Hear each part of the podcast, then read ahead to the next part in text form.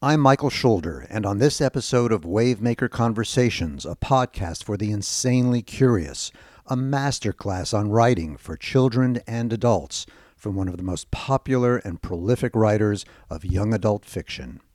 I'm constantly stealing time, and that's what I'm trying to teach kids all the time is to go through your day. Don't block out 2 hours of writing here or 2 hours over there. Block out 15 minutes. Just 15 minutes. Author Jack Gantos joins me to discuss his latest book, Writing Radar Using Your Journal to Snoop Out and Craft Great Stories. I think one of the things that happens when people get ready to write and something in them says go, and then you're waiting for that first thought. Well, when I open my journal and pick up a pen, I have pretty much the belief that the first thing I write will not be the first sentence of a finished book. The first phase for me is just creating and dumping lines on a page. So, what happens to me is this I just want to riff.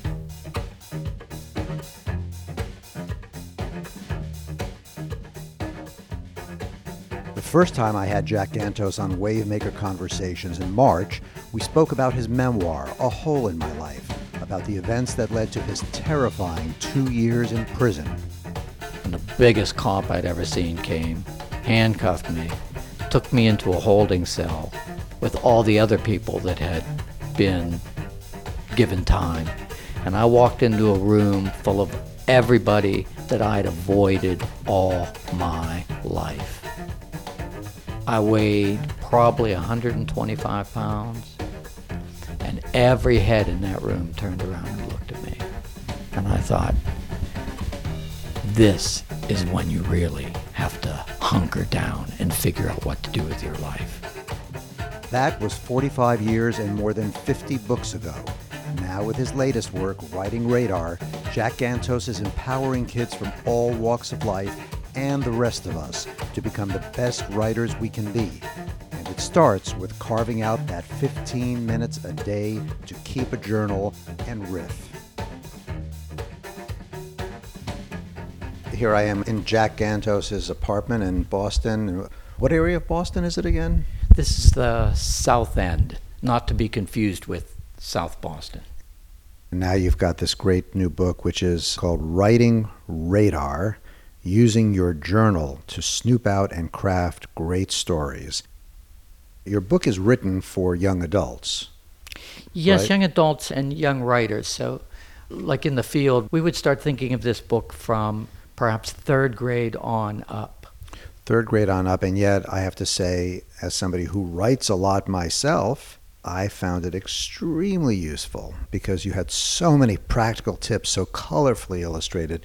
But I want to start with there's a story you tell us about when you were in fifth, I think you were in fifth grade, and you were new in school and you were given an assignment by one of the school administrators to be a respect detective. So, uh-huh. what was being a respect detective? This was a great job. I admire this particular principal because she was really, she was really spot on. So I was a new kid a lot at schools. We moved a lot, and I went to 10 different schools. So I was new at this particular school. I did not come in the first day, I was just new. And she called me into her office and just, oh, just sang my praises. We're so happy to have you. But she said, there is something that you can do for me too. She said, Well, I have this job, and it's called the Respect Detective. Right away, I couldn't understand what that was. And she said, There are just a couple things I want you to kind of find out for me. One was that the school bordered a pet cemetery, and somebody was stealing all the flowers off of the pet, pets' graves. And she wanted me to catch or find out who that person was. And the other one was that somebody was sticking a lot of gum under desks, and she wanted me to see who that kid was. And when she explained these two tasks, it just seemed like one of Hercules' many tasks. Uh, that how was I ever going to, to solve these things?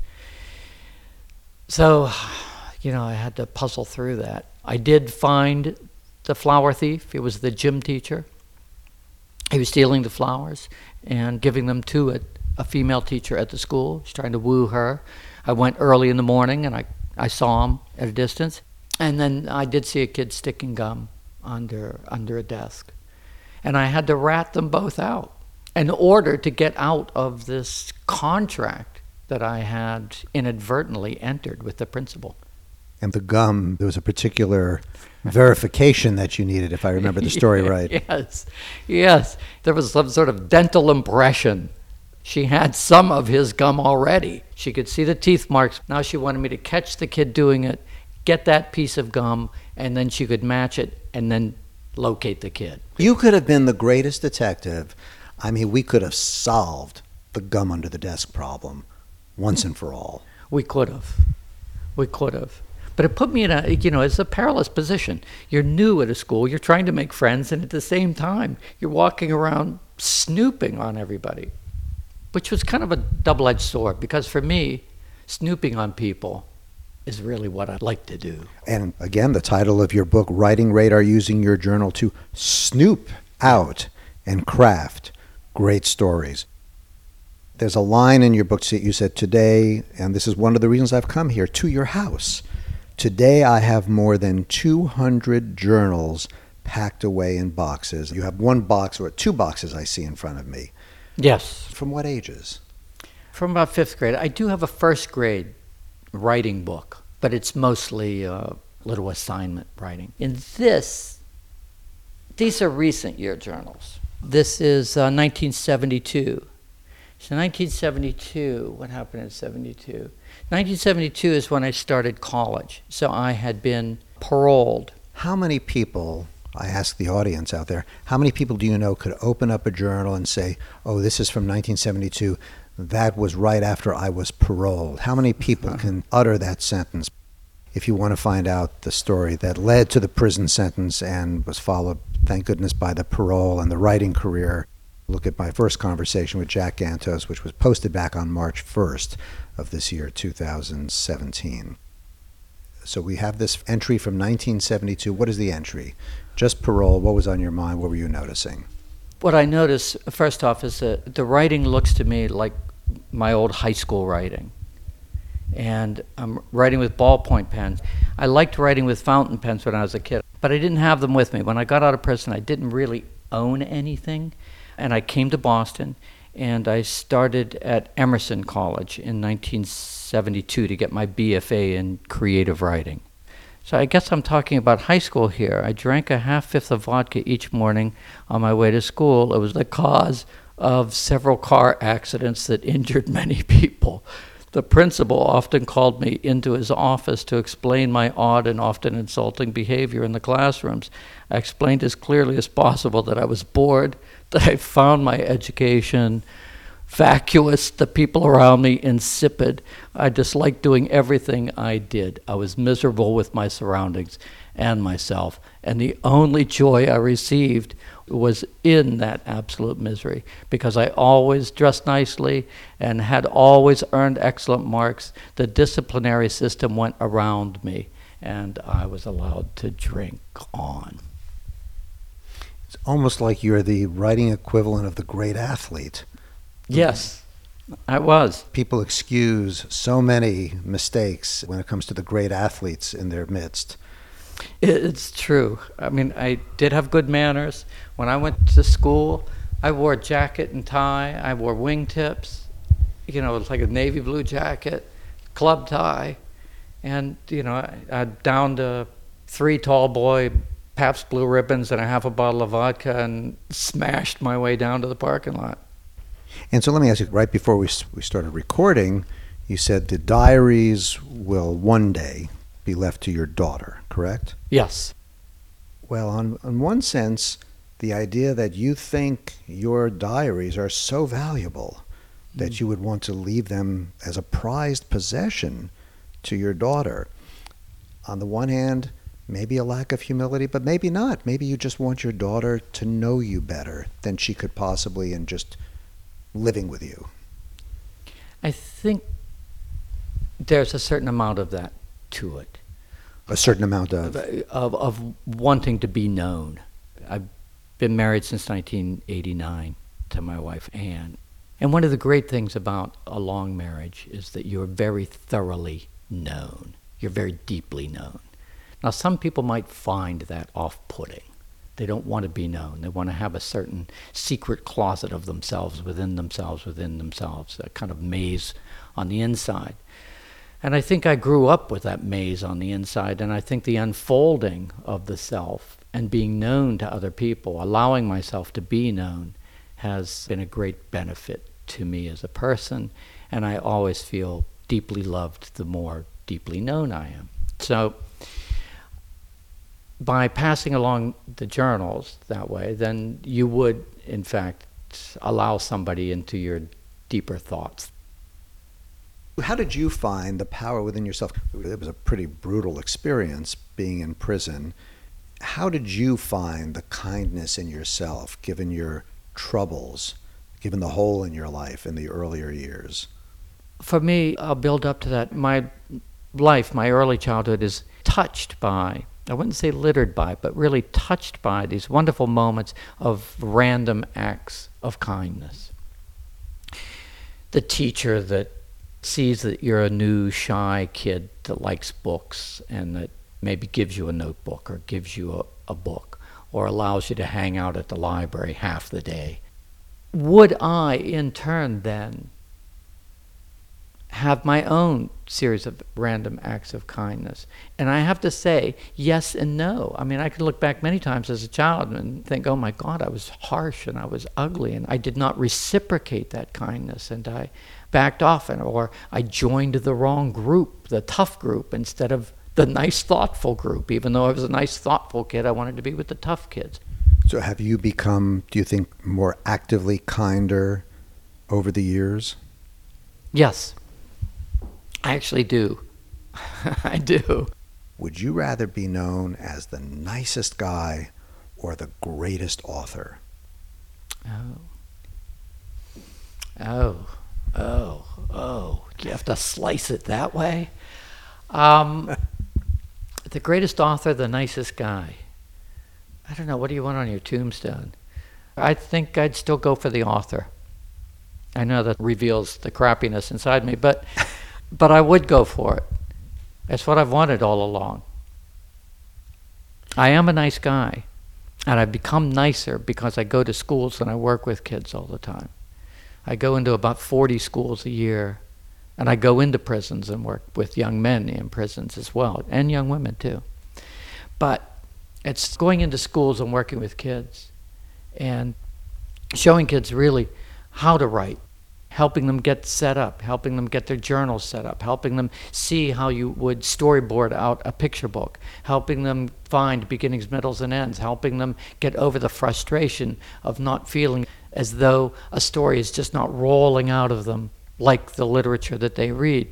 They read a good book and they think when they open a book, they're supposed to write just like a book is, is written. And my God, you know, nobody does that. Nobody just knocks out a book one times it. You know, to, to tell them that, you know, there's 50 to 100 drafts to talk about your characters and your setting and your problem and, and framing that problem and articulating it and then going into the action and how the action moves the book forward but reflects back on the theme and the problem and the characters and how all of that builds up Thomas Friedman, the foreign affairs columnist for the New York Times, has a new book. Uh, the whole theme of the book is that we are living in an unprecedented age of accelerated change. The, the pace of acceleration of change in our world today, on the environmental level, on the economic level, and on the cultural level, is unprecedented. And so, very often he'll be waiting for somebody to interview at a coffee shop, wherever it is, and they'll be 10 minutes late and they'll always apologize. And he, he sort of started feeling that actually you did me a favor because I had 10 minutes of stillness, of quiet to just gather my thoughts. Well, when somebody's late to me, I've already anticipated it. In fact, I arrive early And I intentionally arrive early because I know I'll take out my journal, I can catch up on, on today's thinking and write it all down. So I'm constantly stealing time, and that's what I'm trying to teach kids all the time is to go through your day. Don't block out 2 hours of writing here or 2 hours over there. Block out 15 minutes. Just 15 minutes. I just want to stop you at this this idea of stealing time and just taking 15 minutes whether it's writing in your journal, but let's say it's reading. Let's say we're taking kids of all ages, all the way through high school, even into college, and saying, you know what, let's not talk right now about blocking out an hour or two hours.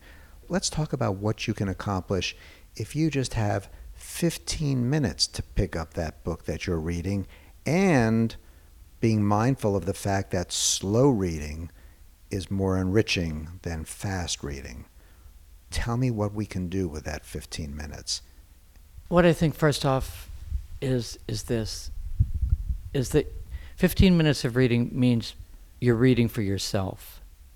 What you're reading for is to burrow down into that text and become part of it so that you're snaking through that text as you're reading it and you're seeing each word and you're imagining each word in your mind so that you are using the text to launch all the power of your imaginative ability to turn that text into your own tapestry of language and experience.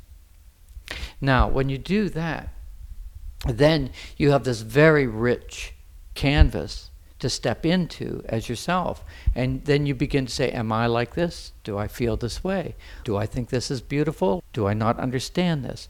So then you can ask yourself any bucket of questions that go with that. So I like a good, slow read because I want to know how it's affecting me. And so what happens is that every time I read so slowly, I feel as though I'm beginning to perceive and understand how it is that a million people can read the same book and get a million different experiences from that same book. And that you are constantly creating a unique text of the mind, which is yours and yours alone. It may be fleeting, but it's the most pleasurable lozenge of reading that you will ever have. Reading slowly means that you just enjoy the meal that much more. Instead of wolfing your food down, you just take your time. You know, if you cut a piece of something delicious into smaller bites, then you get that many more delicious moments than if you just take one big bite and shove it down your throat. And that's what I want people to take 15 minutes Let's move yes. to Writing Radar. yes. Because really, I, I feel more empowered as a writer myself now, having read that book, which was designed for younger people, but it's really helping me a lot. So, you talk about how the structure of a story, whether you're writing fiction or nonfiction, right. if you have the structure in place and you follow that structure and remind yourself to stay with that structure, it will allow you to be actually more creative than confined. I think one of the things that happens when people get ready to write, or when they sit down to write and they open a notebook and they pick up a pen and something in them says go, and then you're waiting for that first thought. Well, when I open my journal and pick up a pen, I have pretty much the belief that the first thing I write will not be the first sentence of a finished book.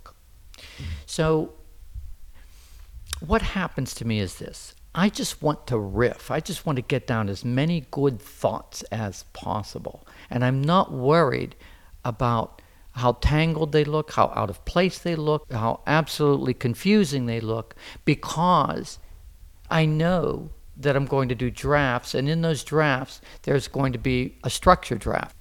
And by structure, we just know this loosely, and we know it I think we know it by gut. We just know it by talking. We know it by telling a story at the dining room table, which is basically beginning, middle, and end, problem, action, solution. Now, there's a lot of holes in that, but what it does essentially do is it captures a sequence of an unrolling of a story. So that when you're writing, if you just write randomly and know in the back of your mind that you're going to do a second draft, you're going to do a third draft. So in the beginning, you're just randomly writing. Second draft, you go through that randomness and you go, oh, this is a beginning piece. This is a middle piece. This is an ending piece. And you begin to sort out everything that takes place. And so I think that there's always this sense that creativity and structure are mortal enemies, which is not true. And the other thing is that structure can confine your story. And that's not true either. Except what I'm learning from you now, and it's completely liberating and will be to a lot of people listening, is that that first phase of the writing, as long as you know Yeah. that you're in for a lot of revisions and you must commit yourself to a lot of revisions, the first phase does not require structure at all. No. The- The first phase for me is just creating and dumping lines on a page that pretty much seem like they go together, but you're not quite sure. And then you might run out of sentences on a particular topic or a particular description. And then you just start another one. And then So- you just start another one. Just get it down on paper, whatever inspires you, whatever strikes you as meaningful, just get it down. Yes. Writing is always kind of one of these things that people just want to knock off, get it over with. It's like a toothache, pull them all. You know, I don't care. Give me dentures. And for kids, I think what they don't realize with writing is that they are an important aspect of the writing itself. If you don't read slowly, you don't see yourself in the book. And if you don't write with adding who you are into what you're writing, then you're missing how what you're thinking about is changing you and how you may change somebody else through the writing. So I just want people to sort of slow down a little bit, but I also want them to, to realize that when, when you're setting up a journal, you want to set it up so that that 15 minutes is productive. So if you just get a blank journal, for me as a kid, right away I draw my house. I draw every room in the house. I would draw all the objects in the house. And then I would start looking for where there were arguments in the house, where there are good moments in the house, where I read in the house, where I ate in the house, where anything happened, somebody came and visited, and I'd just make lists and lists. And then I would go through that and have that inside the journal.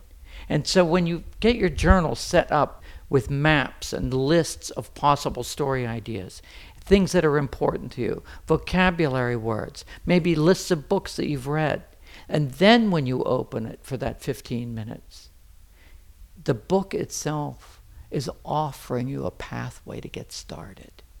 It's putting you first in your writing life. And you The- the- begin to locate things that are important. I actually took down a quote from your book, Writing Radar, where you synthesized what you just said drawings anchored my thoughts. Yes. So you're saying when you open that diary, that journal, hmm before you even write down what you observed or what made sense to you or something meaningful, you want to give it some kind of a structure that will then trigger the observations. Yes, you would. The other line that I think is probably pretty common, and that is seeing is believing. You know, I grew up with seeing is believing. So in writing radar, I have in there a very detailed map of one of my neighborhoods, one of my favorite neighborhoods, because there was just so much going on in it. And I remember as a kid starting off going, nothing interesting ever happens to me and then drawing the whole neighborhood, all the characters, everything that happened. And then it was like, oh my God, I'm so wrong. But in this case, when you draw, you can see. What you see, you can focus on. And that's kind of like a, a punctum point. That's the point where you puncture a story. It's the moment where you're inspired. Wait a second. I just saw you. You picked up another another bag with, Oh. with something in it. Well, so this is my like a daily bag. If I have to run out the door and grab one thing, I have this little bag. It's uh, probably oh eight inches by five inches. It zips on the top. I always have two fountain pens. One's in red, one's in blue. I love them. One's medium point, one is uh, extra fine. Great Japanese pens. And then this is my little daily journal. It's probably what three and a half five. inches by three and a half inches square, or four by four maybe. So this this would be a daily journal. Very tiny book with very tiny writing. Read me something from it. Okay. I'm writing a book. I'm just at the very beginning stages, and the title of the book is called The Autobiography of a Sister as Written by Her Brother. and this is just a little riff right out of it. This is a true story about my sister, but I never told it to anyone. And, uh, and even now, I've changed her name. She was very wise and thoughtful, and it wasn't that she was simply smarter than me, it was that she was more empathetic. She had that gift, and it was extraordinary the gift of empathy. Too little, and at times dangerously too much. The belief that everyone had a perfect place in life. Now, this is me in contrast to my sister. So I believed in the British beehive structure. The king, the queen, and everyone had a perfect place in life. I'd gone to British schools in, in the beginning. So my whole thought about life was structure and order. But my sister never looked at life like that. My sister always looked at life through a very empathetic lens, what people were on the inside. And I was always judging people by how useful they were on the outside. So when I'm writing about my sister, what happens is that she begins to use me to transform the world. And she does this in various ways. And so this is part of that text. Now, as I was saying before, you open your journal, you write for 15 minutes. I have no idea where this is going to fit in the book, whether any of these sentences will ever go in to the book in this form. Some of the concepts will make it in the book. Others will get kicked out. But if you don't riff like this, take 15 minutes and write two pages, you'll miss it. And yet that book is it's a little book, but it's jam packed with tiny, tiny letters, tiny writing, You see all these little tags that I have? I have tags on things. little post-its. Little post its and tags that stick out of the diary. And they're all color coded. A yellow tag could be dialogue, a blue tag could be theme, a red tag could be action. So so this is adding layers to your structure. So when you start writing, as you told us, you know, don't worry about the structure, just get it down, but then you pretty soon have to impose some kind of order on it or it'll be lost forever. Yes. You need to at least keep it gathered Right. together so that when you do start rewriting, that you have that material to riff on. And one of the great things about it is that one or two sentences can open an entire chapter. It could just spark that much. So these little moments, these little 15 minute moments, when I'm just writing randomly about this particular book, become very valuable because they're not attached to anything. They're just little lily pads of uh, thought in the whole structure of the book. Do you get so hooked on those 15 minute periods that you find you have multiple 15 minute periods a day? Well, yes, this is sort of like the 15 minutes between this and that. After I gave up my, I was a tenured creative writing teacher at Emerson College. And then once I gave that up, then, you know, and I was taking on novels, then you really get yourself muscled up, you know, for not just 15 minutes. All right, so now let's come last question. I, I want to go back to your story and then the structure that you've set in place because one of the stories that you used as an example for how you create a structure had to do with who was that family who lived near you and you were a follower. Oh, the Deal family. The Deal family. Tell us about how your experience as a follower with this kid who had a good nose for trouble. We called the father the big deal. And then there was the bad deal, who was like the kid that I wanted to be. He was just a tough kid. He was just a typical tough kid, greasy red hair, comb back. One of those kids that sort of had a beard when you thought, wow, you know, I've not even had a whisker and he's got a beard, you know. Like, how old is he really? Is he 17 and I'm 13? And uh, he always had a knife. He had a black leather jacket in Florida, which, you know, just seemed wild. He wore shoes with horseshoe cleats on them that would clank, clank, clank down the street. Or if he scraped them across the asphalt at night, sparks would fly off of them. I mean, this kid was just so miles ahead of me. And I was just like an unformed amoeba compared to this guy. So I wanted to be like him. And we loved these kinds of dangerous games that he would play. And he would think them up. He made an electric chair. He took a chair, put chicken wire on it, and then he had electrical leads to a, remember Lionel trains? and you always had the transformer, you know, yeah. to make the train go faster or slower. And he put the leads on it, and uh, and to make the electricity really get you good, he poured water on the seat so you'd sit on it, and he'd turn the switch on the Lionel train transformer, and you'd get that little tickling.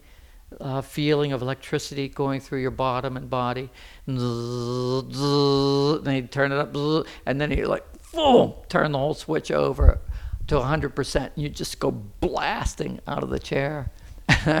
and, you know, you'd roll across the ground and then you'd laugh.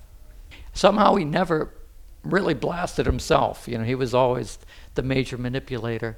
And I, again, I did all of this because I just so adored him. And your parents, did they get wind of this? My mom did in the funniest possible way. And I love this. So my mom came in my bedroom one night. She was doing laundry. I had like Sears, you know, white boy jockey shorts. And she just came in with a very sorrowful look on her face, but very sincere. And she held up my jockey shorts, which had the same chicken wire pattern burned into the seat of my underwear. And, and she said, she said, I don't know what you've been doing, but I'm begging you, please stop it. That's all she said. But really, I did stop it because I could see that it was causing her such emotional pain that I was somehow hurting myself and this was going to lead to no good. And so, in your explanation of how to write yes. and writing radar, that was sort of the setup, the scene, the problem was yeah. that you were a follower. Oh and, yes. And how did that, that theme. and how did that get resolved in your structure? Ultimately, what happened is these games became more and more daredevilish. And at the same time, Gary became meaner and meaner. Gary was the boy. Yeah, yeah, yeah. We called him the the bad deal. And then I realized that I didn't like hurting people. What, what gives me such pleasure is, is looking at the trajectory of your life you ended up resolving in your real life the problem of being a follower by becoming a writer, which has in many ways made you a leader. Well, yes, yes, because if people will read your books, you know, you're leading them, but also you lead yourself. And so you have to be able ultimately to be your own leader and your own follower. Nobody's going to do anything for you. Nobody's going to make that book happen. So, as a kid, I was much more eager to be just the follower. It's so easy to be the follower. And I never thought I could be a leader until I really started to write books. Well, what a great way to end it. There's your wisdom. Be your own leader and your own follower. Yes. Yes. Well, Jack Gantos I'm sure I speak for more people than myself. My writing radar is definitely uh, sharper. Help me find the vocabulary. You can't say your writing radar is better. That's a weak word. Mm. Teach me a new word or give me a better word for better. My writing radar is far more supportive, far more insightful. I think it really just opens up a window into yourself that begins to make sense. Jack Gantos, thank you for joining me on Wavemaker Conversations, a podcast for the insanely curious. Insane. I like that word. You've been listening to Wavemaker Conversations, a podcast for the insanely curious. If you find this podcast enriching, even elevating, I hope you'll subscribe for free on iTunes or Podbean, or you can go to my website, wavemaker.me.